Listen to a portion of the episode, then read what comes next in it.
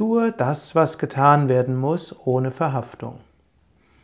Hallo und herzlich willkommen zu den Yoga Vidya täglichen Inspirationen. Im dritten Kapitel, 19. Vers, spricht Krishna zu Arjuna, seinen Schüler. Daher tue ohne Verhaftung stets das, was getan werden muss. Durch verhaftungsloses Handeln erreicht der Mensch das Höchste. Tue das ohne Verhaftung, was getan werden muss. Was getan werden muss, was muss getan werden? Das ist ja die große Frage, die Arjuna dem Krishna stellt. Krishna antwortet ja die ersten Kapitel nicht darauf. Arjuna wollte wissen, was soll ich tun, wie soll ich mich entscheiden? Krishna sagt zunächst noch nichts Genaues. Er sagt aber, nimm dir vor, was du tust, das tue wirklich gut. Tue das, was getan werden muss. Und dann sei verhaftungslos.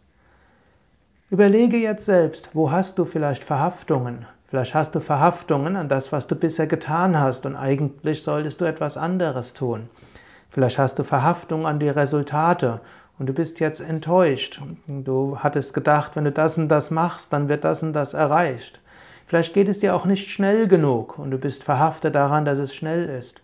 Vielleicht bist du verhaftet an dein eigenes Selbstbild und deine Fähigkeiten und du erlebst jetzt schmerzhaft, dass deine Fähigkeiten doch nicht so toll sind, wie du denkst.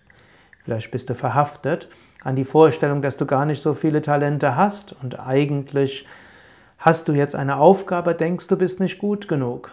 All das sind Verhaftungen. Lass es los. Denke nicht zu sehr darüber nach. Bin ich gut genug? Kommt das Richtige bei raus?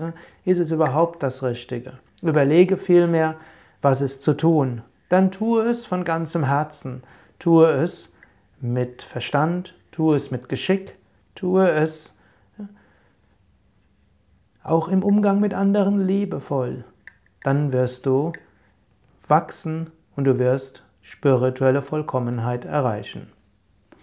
Übrigens, Außer diesen Yoga Vidya täglichen Inspirationen gibt es auf den Yoga Vidya Seiten auch jede Menge anderer Podcasts. Es gibt längere Vorträge, es gibt Vortragsreihen, es gibt Anleitungen zur Meditation, es gibt Mantras, es gibt ganze Yoga-Stunden. Du kannst dir das anschauen unter www.yoga-vidya.de